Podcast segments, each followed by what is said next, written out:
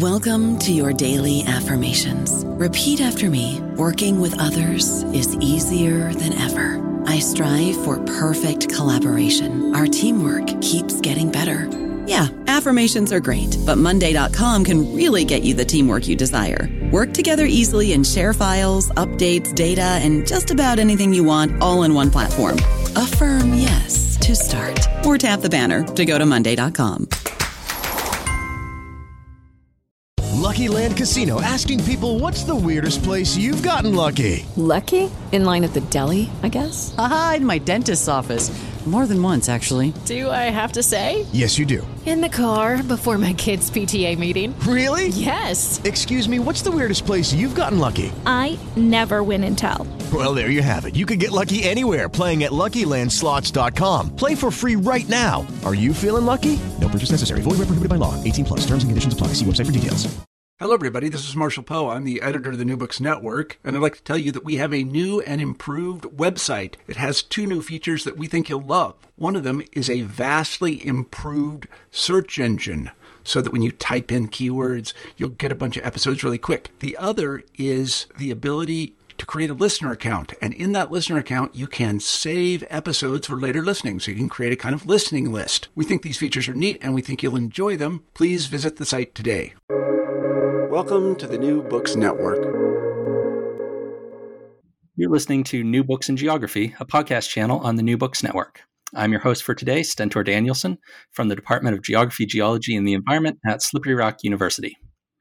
Today I'll be talking to Michael Mascarenhas, the editor of Lessons in Environmental Justice From Civil Rights to Black Lives Matter and Idle No More, published this year by Sage. Dr. Mascarenhas, welcome to the show. Thank you. Thanks for inviting me. No problem. Uh, to start off, why don't you tell our listeners a bit about your background, including how you came to be working on the area of environmental justice and what inspired you to put together this book? Oh, it's a it's a big question. Um, so um, I'd say I'm a sort of first generation um, person of color, and um, uh, really sort of from a very young age been sort of aware of inequities in the environment. Um, you know, places where I lived, uh, even where I worked. Um, these have always been sort of front and center for me, and and there have been challenges and sort of presented barriers from for uh, for me in, in, in life. And so, I think when I um, started to to be, become educated and and and you know taking uh, my undergraduate degrees in environmental science and and then my master's I was always interested in questions of justice and access and the distribution of, of natural resources. And so um, this sort of became really kind of a, a, natural path for me to to finish up a, a PhD in, in, sociology and then, um, uh, you know, really look at uh, issues of equity around water and water justice. That's really been my area of interest. And you know, my my PhD was was looking at um, indigenous communities in southwestern Ontario. It's it's close to where I, I, am from, um, and really looking at neoliberal policies and how that uh, has impacted not only their sort of uh, sovereignty and decision making sort of authority over natural resources, but also their health and welfare as well. And I really became interested again in, in issues of water distribution. So I, I wrote a, another book looking at um, water welfare. In, in other words, uh, how people get access to to water uh, in sort of the, what we call the developing world. Um, it became, you know, quite obvious to me that m- many people in the, in the, so-called developing world are, really get their water through um, humanitarian efforts of some level, at some level, and that what I call new humanitarianism has a particular kind of um, uh, formation, if you will.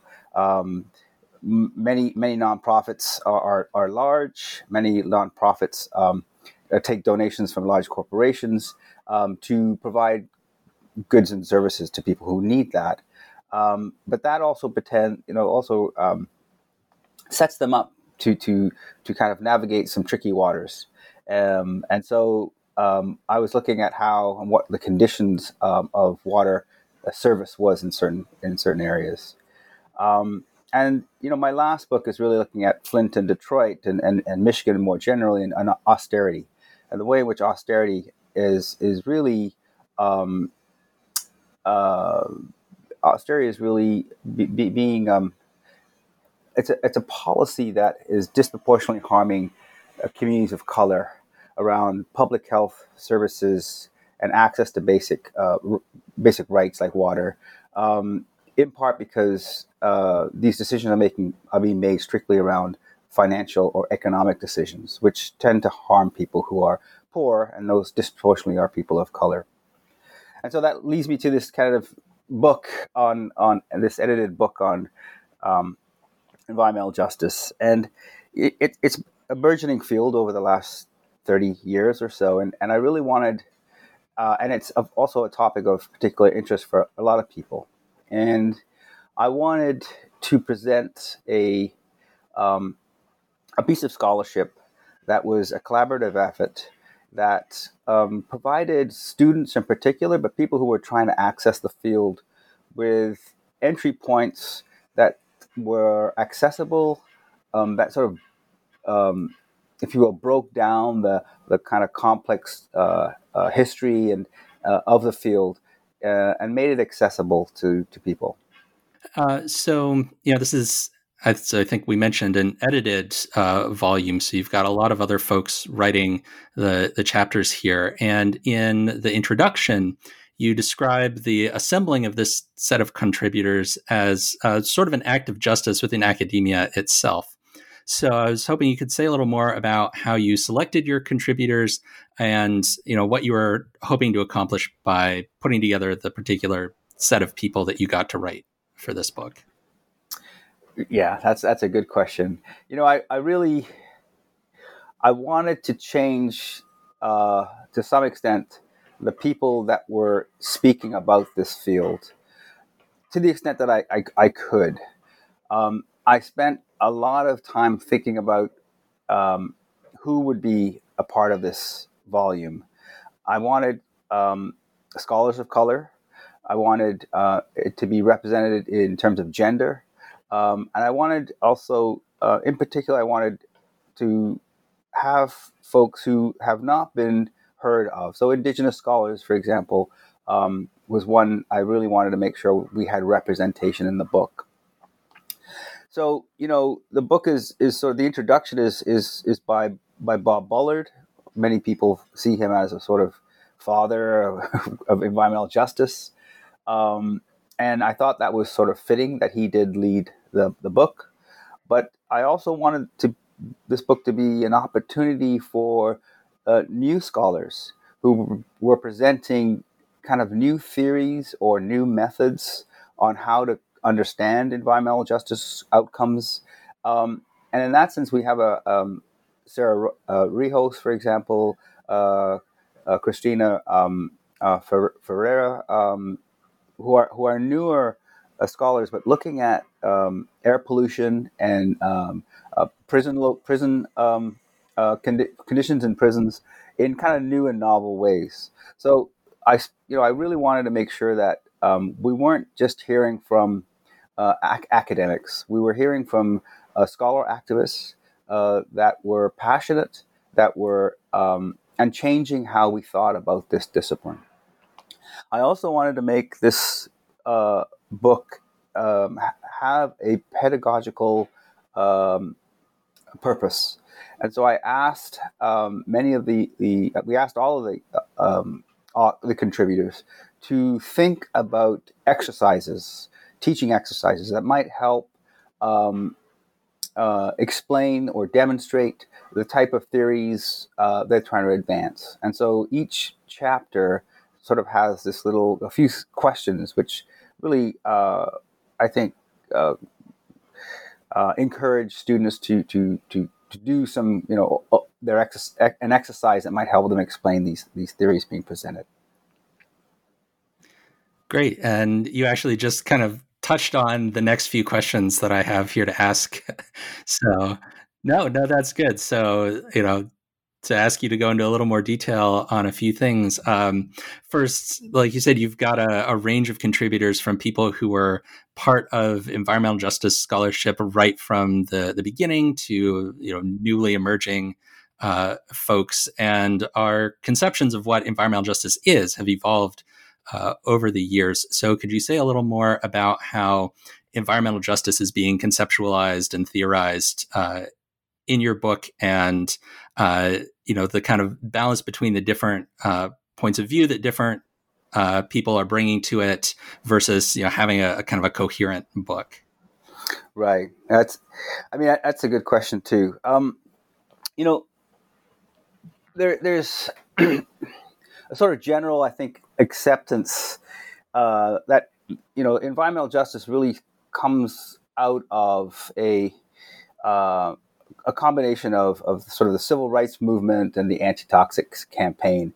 Um, in, in the in the 60s and 70s and and i think uh, and and that that is there's that's that historical kind of beginning is there's there's certainly a lot of sort of truth to that um, one I, th- I think one of the ways in which the and the, the movement has really expanded in terms of thinking about you know where where what what exactly is justice? Is it distributive justice? Is it procedural? You know, can we talk about co- corrective aspects of justice as well?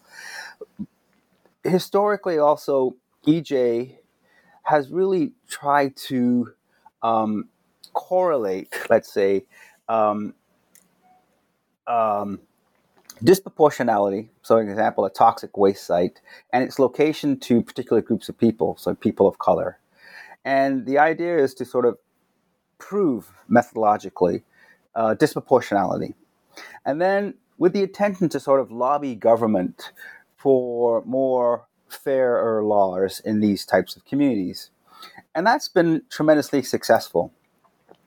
Um, and you know, it's, it's created environmental legislation at the federal level, at the at state levels as well.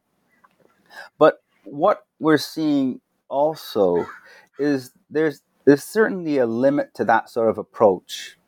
One, it kind of looks, you know, at at at environmental justice outcomes, like the sightings, let's say, of toxic waste sites uh, or the spills of, of, of dangerous chemicals as accidents. And some of them may be simply accidents. But, you know, we're increasingly seeing the role of the state, whether through deregulation or, or not policing uh, um, uh, toxic polluters as actually being implicated in creating unjust um, situations. And so, you know, when when activists are putting this data together and showing that they're harmed, but when the state is also involved in this, who do people go to? And so, what you know, environmental justice thinkers are actually trying to push a little bit more, I think, is is to look at things like racial capitalism or to look at um, a government as an active agent in environmental justice outcomes. And so work is sort of being advanced in that sense to what we say to be more critical, um, to look at the role of states and institutions, to look at the role of business, um, to look at the role of um, government and federal policies as well, and to think about this environmental justice as, as not simply an outcome, but as a racial formation that continues to harm people um, of color predominantly and poor people as well. And that, um, you know, that's a more critical way of thinking about EJ. And I think it's a really important uh, direction that the, the, the, scholarship and research is taking. Great. Uh, so then to go back to another point that you've already kind of touched on, you said that you designed this book in part as a book that could be used in the classroom.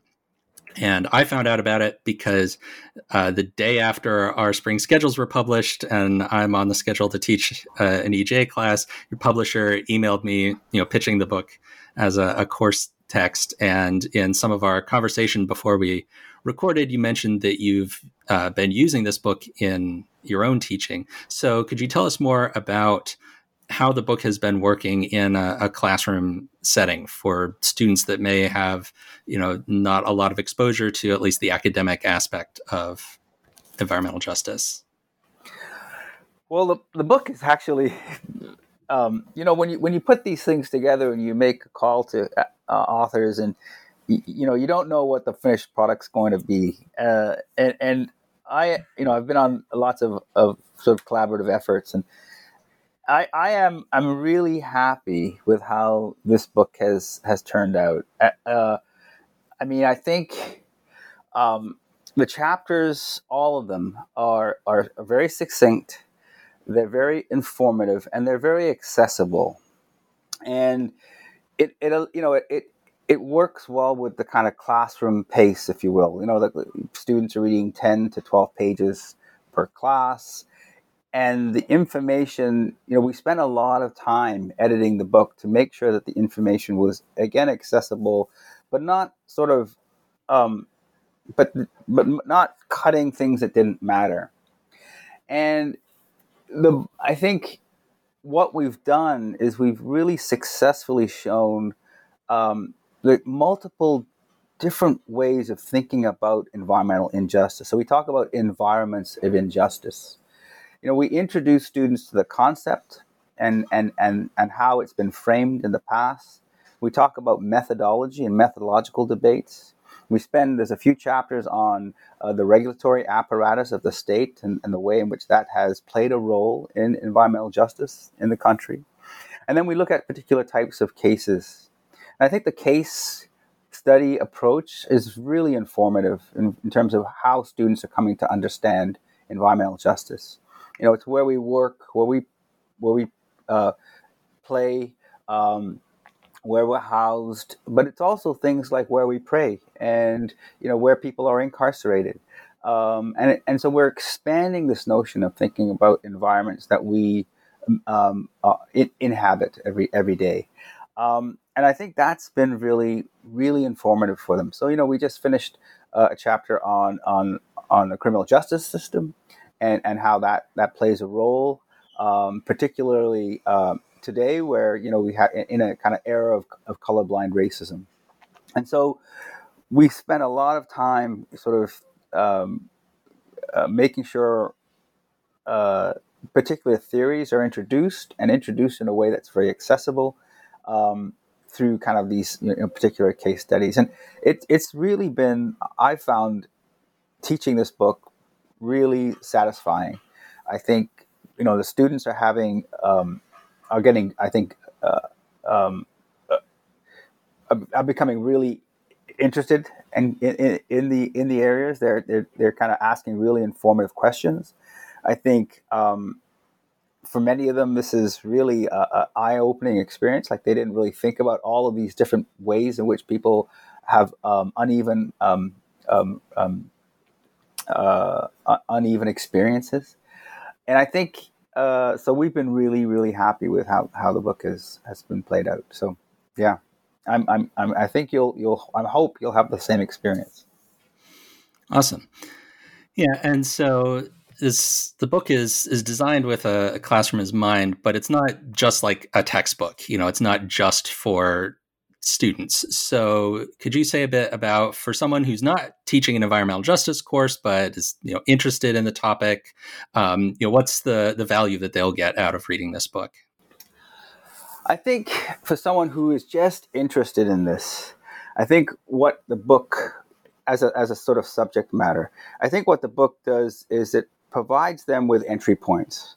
It provides them with um, uh, a historical um, analysis or that that helps them that introduces you know what what sort of introduces some of the theoretical concepts in a way that's accessible. I think that's the biggest contribution to this book. Um, you know, it also makes connections that aren't um, that are hard, difficult to make. So, you know, in the beginning of the book, we sort of really draw a a historical kind of um, pattern um, to from from civil from this kind of civil rights and and the anti-toxic campaigns to Black Lives Matter and Idle No More to see to help people see that you know what we're seeing on the streets today the the the kind of protests that people are engaged in today is not something new there's a particularity to it that people that the book I think points out to but also to see this in its historical context and I think that's really important uh, contribution that the book makes. That this this notion of environmental justice as a kind of growing and continuing struggle that scholars are trying to understand and activists are actively engaged in, and it's the movement I think that this book captures quite well.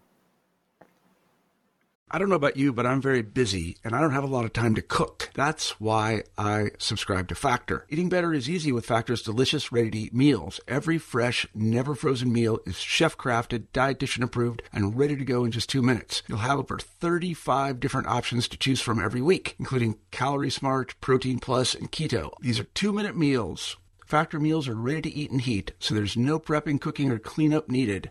They're flexible for your schedule. Get as much or as little as you need by choosing your meals every week. Factor is the perfect solution if you're looking for fast, premium options with no cooking required. Sign up and save. We've done the math, and this is important. Factor is less expensive than takeout, and every meal is dietitian approved to be nutritious and delicious. Head to factormeals.com slash NBN50 and use code NBN50 to get 50% off. That's code NBN50 at factormeals.com slash NBN50 to get 50% off.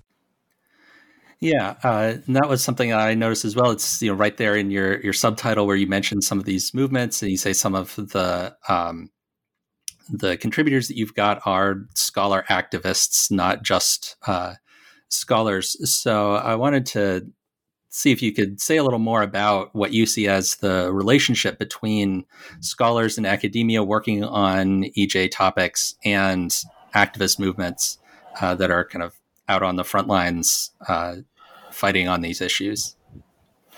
Um, so the relationship between the two, I, you know, I think there is. Um,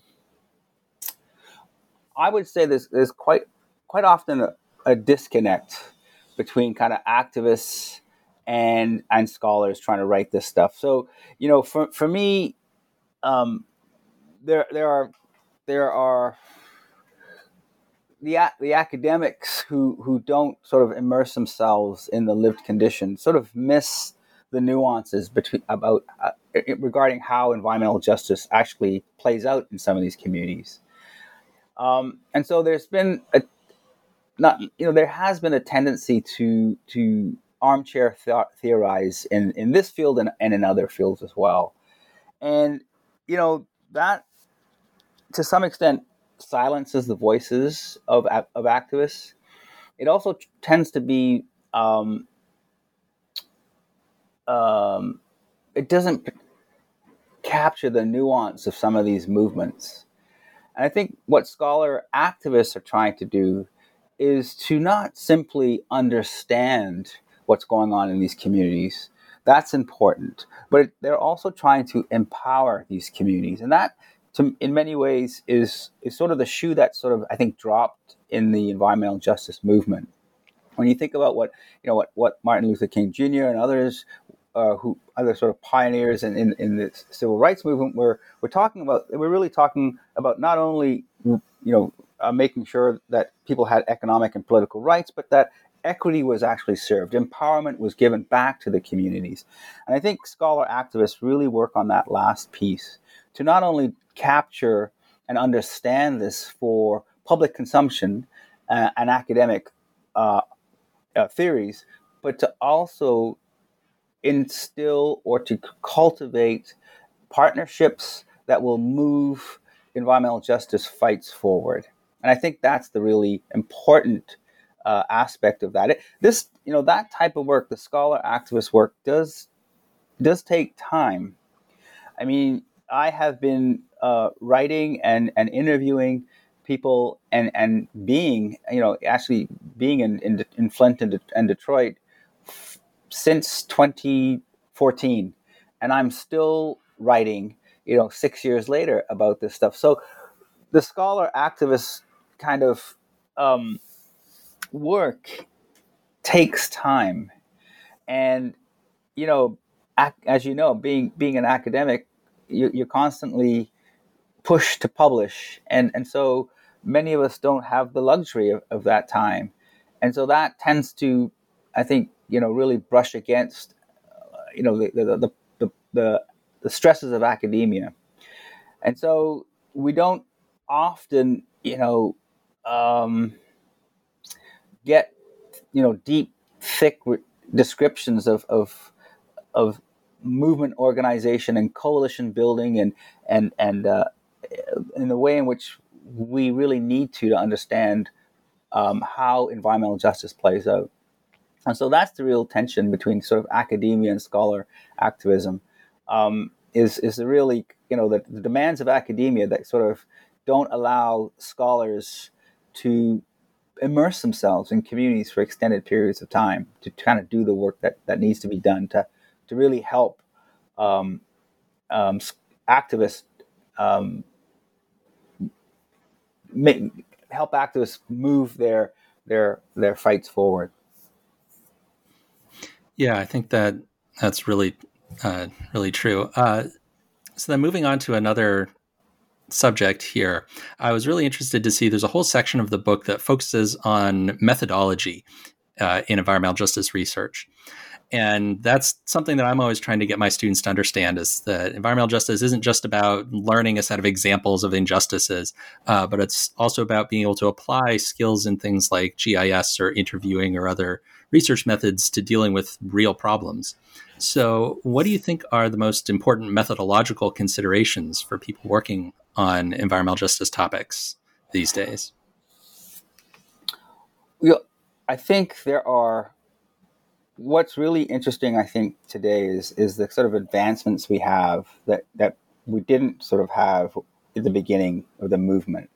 So you know, you have you have Python, you have GIS that really, um, uh, I think, provide students and and um, researchers with new ways to visualize and to uh, demonstrate uh, inequity. Um, you know, there's there's there's been this underlying tension of how best to measure uh, inequity, and and there are multiple ways to, to do that. Um, you know, it, I I think what we're trying to understand, and I think what we've we've done done very well is to sort of um, correlate um, the or become better, I think, at identifying the right type of uh, um, unit of analysis to understand certain um, um, exposures. So, you know, if we're looking at, say, air exposure, for example, we, we know pretty well that you know something quite close, like like a like a zip code, is probably a really useful unit of analysis. You know, we also also know that the way in which um, these pollutants emit themselves, that we need to also understand that we can't simply use uh, um, a census tract. We actually have to sort of uh, project how these things, sorts of uh, chemicals emit emit themselves. So we might have to, you know, use some sort of contingent method that kind of understands something that's weighted. So we're getting, you know, we're we're finding out the limits of sort of the way we've done this in the past, and we're also looking at and understanding new types of, of, of methods, which I think have been very productive. We're also kind of understanding the limits of kind of the regular uh, the regulatory apparatus as well. So, you know, a lot of things that are emitted are in the air from, let's say, diesel fuel. The particulate matters are so small that they're not actually picked up by the apparatuses that are used, the, the, the technologies that are used to measure this stuff. So, through the work that we're doing in these communities, we're actually um, questioning the uh, regulatory standards that are being put in place to assess health outcomes. you know, another interesting thing in, in the Flint and Detroit case was a lot of the regulators were saying, well, you know, the water meets government standards. And, but that wasn't the question that activists were really concerned with. They didn't care whether, you know, there was five five parts per billion lead in the water or less. That's the standard. They wanted to know whether the, whether their water was safe to drink. And so I think our research is really pushing these ideas around um, what are the right methodological tools, what are the right units of analysis to understand the exposures that people are, are, are experiencing today. And I think we're really pushing those boundaries in important ways. Um, we're not only understanding exposure in terms of, you know, well, exposure to water, exposure to air, exposure to kind of home uh, toxins in the home, but we're also understanding the intersectionality of these, right? So if people are impacted, let's say in terms of um, asthma, uh, because of because they're living close to a, a refinery um, or close to a port, we also are understanding that asthma actually means uh, might mean other uh, or might lead to other environmental justices in terms of it might mean that you have to take uh, the days off of work, so you might have a loss of income. Children might miss school, so there might be a, you know a lack of learning opportunities. And we're trying to also understand the ways in which um, exposure to to toxins or, air, or bad air or bad water are, are also um, having intersectional or multiple cumulative impacts, and we're trying to understand that as well in terms of understanding and, and pushing through or moving forward uh, EJ methodologies. Great. Yeah, lots lots more important research uh, that we still need to do on those. Uh, so the book has 18 chapters plus the introduction and conclusions. So we're not going to you know take time to go through every one of them uh, here, but I was hoping you could just kind of whet our listeners' appetite a bit uh, by picking out one or two examples of uh, chapters or uh, things that came up uh, in the book that you found particularly interesting or surprising uh, as a, an experienced scholar in the field? Wow, that's a good question. Um, I think, and I unfortunately don't have the book in front of me. um, what I would say is um, one of the most interesting things I found about uh, the book is the chapter on Jill Harrison's book, a, a chapter on on uh, the regulatory apparatus, where she was doing an ethnography of um, of, of uh, managers at the Environmental Protection Agency, the United States Environmental Protection Agency, and what I, you know, one of the questions I think in the environmental justice community is we've known inequality. We we know and we have measured environmental injustices um, for 40 years now. There's been a strong movement, um, and there's lots of laws at the federal and state level. But we also know that race is still a predictor of where toxic waste sites are located in this country. So we know that in spite of all the information, all of the methodological advances, and the theoretical application and environmental laws, that we haven't really changed the exposure of people of color in this country. In fact, recent recent work that I've been doing shows that um, using the, the most the, the, last census, the 2010 census, that uh, those exposures have actually increased. And so the question is why? why is this continuing to happen? And Jill Harrison's chapter, I think, is fascinating because she does an ethnography of middle managers, um, uh, people who are passionate about environmental justice at the at the EPA, and she really exposes, I think, to some extent, the the not only the kind of personal prejudices prejudices and biases that that middle managers will have, but also the kind of colorblind um, perspectives that they bring to um, uh, to environmental justice efforts, which are, I think, a real um, which really have stymied the ability for the for the uh, agency to um, push or be an advocate for uh, communities of color. The other chapter I think that I really uh, in, enjoy um, or is I think really interesting is is uh, the, the, chapter on air quality in um, Long Beach. And it, the chapter is really interesting because it does talk about asthma and the exposure that uh, Latinx communities have uh, in in Southern California. But it also spends a lot of time explaining the intersectionalities of this. So the multiple ways in which young children who are exposed to bad air impacts not just the children's health and development, but the family itself.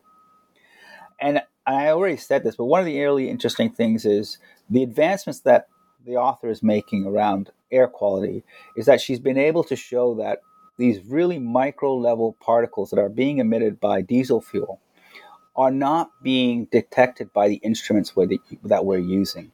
In other words, we're being impacted by chemicals in the air that we're not measuring. So there's exposures that we have, or these communities in particular are being exposed to that we're not even aware of yet. And again, that really is a fascinating chapter because it's it's really kind of just touching the I think the tip of the iceberg of all of these exposures that we're that we as a uh, you know a population are, are being exposed to that we are not even measuring yet. Great, yeah, that oh. which is kind of scary. yeah, yeah, definitely. But hopefully everyone will will check out the book and learn some more about that. So that brings us to our final question that we always ask all of our guests, which is what are you working on next? What kind of projects are you taking up now that this book is out? Well, um, so I, am still writing this book on on Flint and, and Detroit, and I'm I'm looking at, and I'm calling it, I think, thirsty for environmental justice, and it really looks at urban austerity and the and the the way in which policies that have um, that have uh, looked at sort of fiscal um, constraining of, of, of policies at the urban level in particular are a form of environmental justice for particular communities. You know, we after the the sort of Great Recession, many communities, particularly urban communities of color, um, were were basically insolvent. You know, we I think we've had 13 or 14 uh, bankruptcies of, of um, municipal bankruptcies. So Vallejo and Stockton in California, and um, Detroit is the kind of most infamous one. Um, but the book looks at the ways in which these policies. So it looks at the really the power of the the way in which policies that are deemed to be economic policies, right? We're gonna we're gonna cut the budgets of municipalities, are really policies that harm people of color.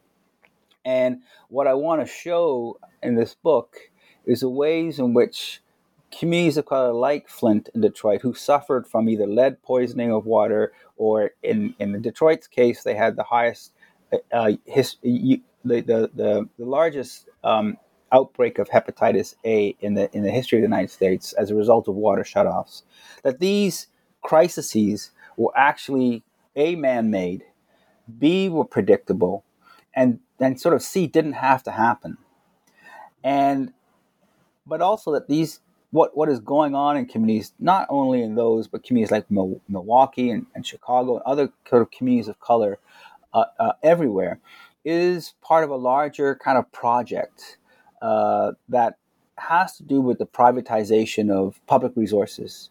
And in particular, again, I'm looking I'm looking at water, but the ways in which the privatization of these uh, um, um, sort of p- public services are are really harming people of color um, in, in part because of the ways in which uh, the Great Great Recession has really harmed these communities in terms of their uh, ability to sort of weather some of these new uh, fiscal crises. So I'm trying to to show that what you see in, in in these cities of color is a particular type of conjuncture coming together of environmental inequality and fiscal austerity. And what drives a lot of this uh, re- reform, I argue, is sort of the racialization of some of these cities. So let me give you an example of that. In in in Detroit, the uh, emergency manager was put in place to run run the city, and the emergency manager came in and said, you know, Detroit, at least these you know Detroiters are basically I think he called them um, uh, something along lines of of lazy. Uh, lazy and and uh, I might have called them dumb, lazy, and, and something and some, a couple other things. The, the point is that the that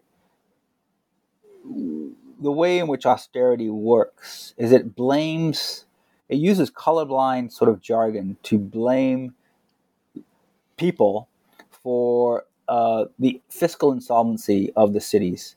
When really you know it, it's not about black leadership or the inability for people of color to balance their, their budgets but it's really about global capitalism and the ways in which deinvestment and deindustrialization has really harmed a lot of, of these cities and so but what what happens with kind of urban austerity policies and the way in which it's advanced, it blames the communities for their own um, for their own fiscal and, and, financial problems. And, and in that sense, this kind of colorblind movement in these in these cities is a different form of environmental justice. It's not about correlating a toxic waste site with people of color.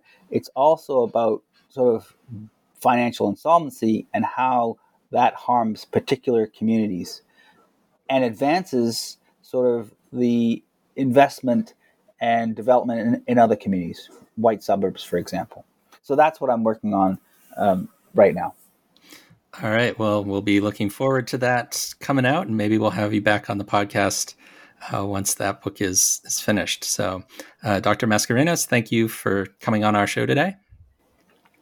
Thank you very much for for having me. And listeners, you just heard a conversation with Michael Mascarenhas, the editor of Lessons in Environmental Justice From Civil Rights to Black Lives Matter and Idle No More, published this year by Sage.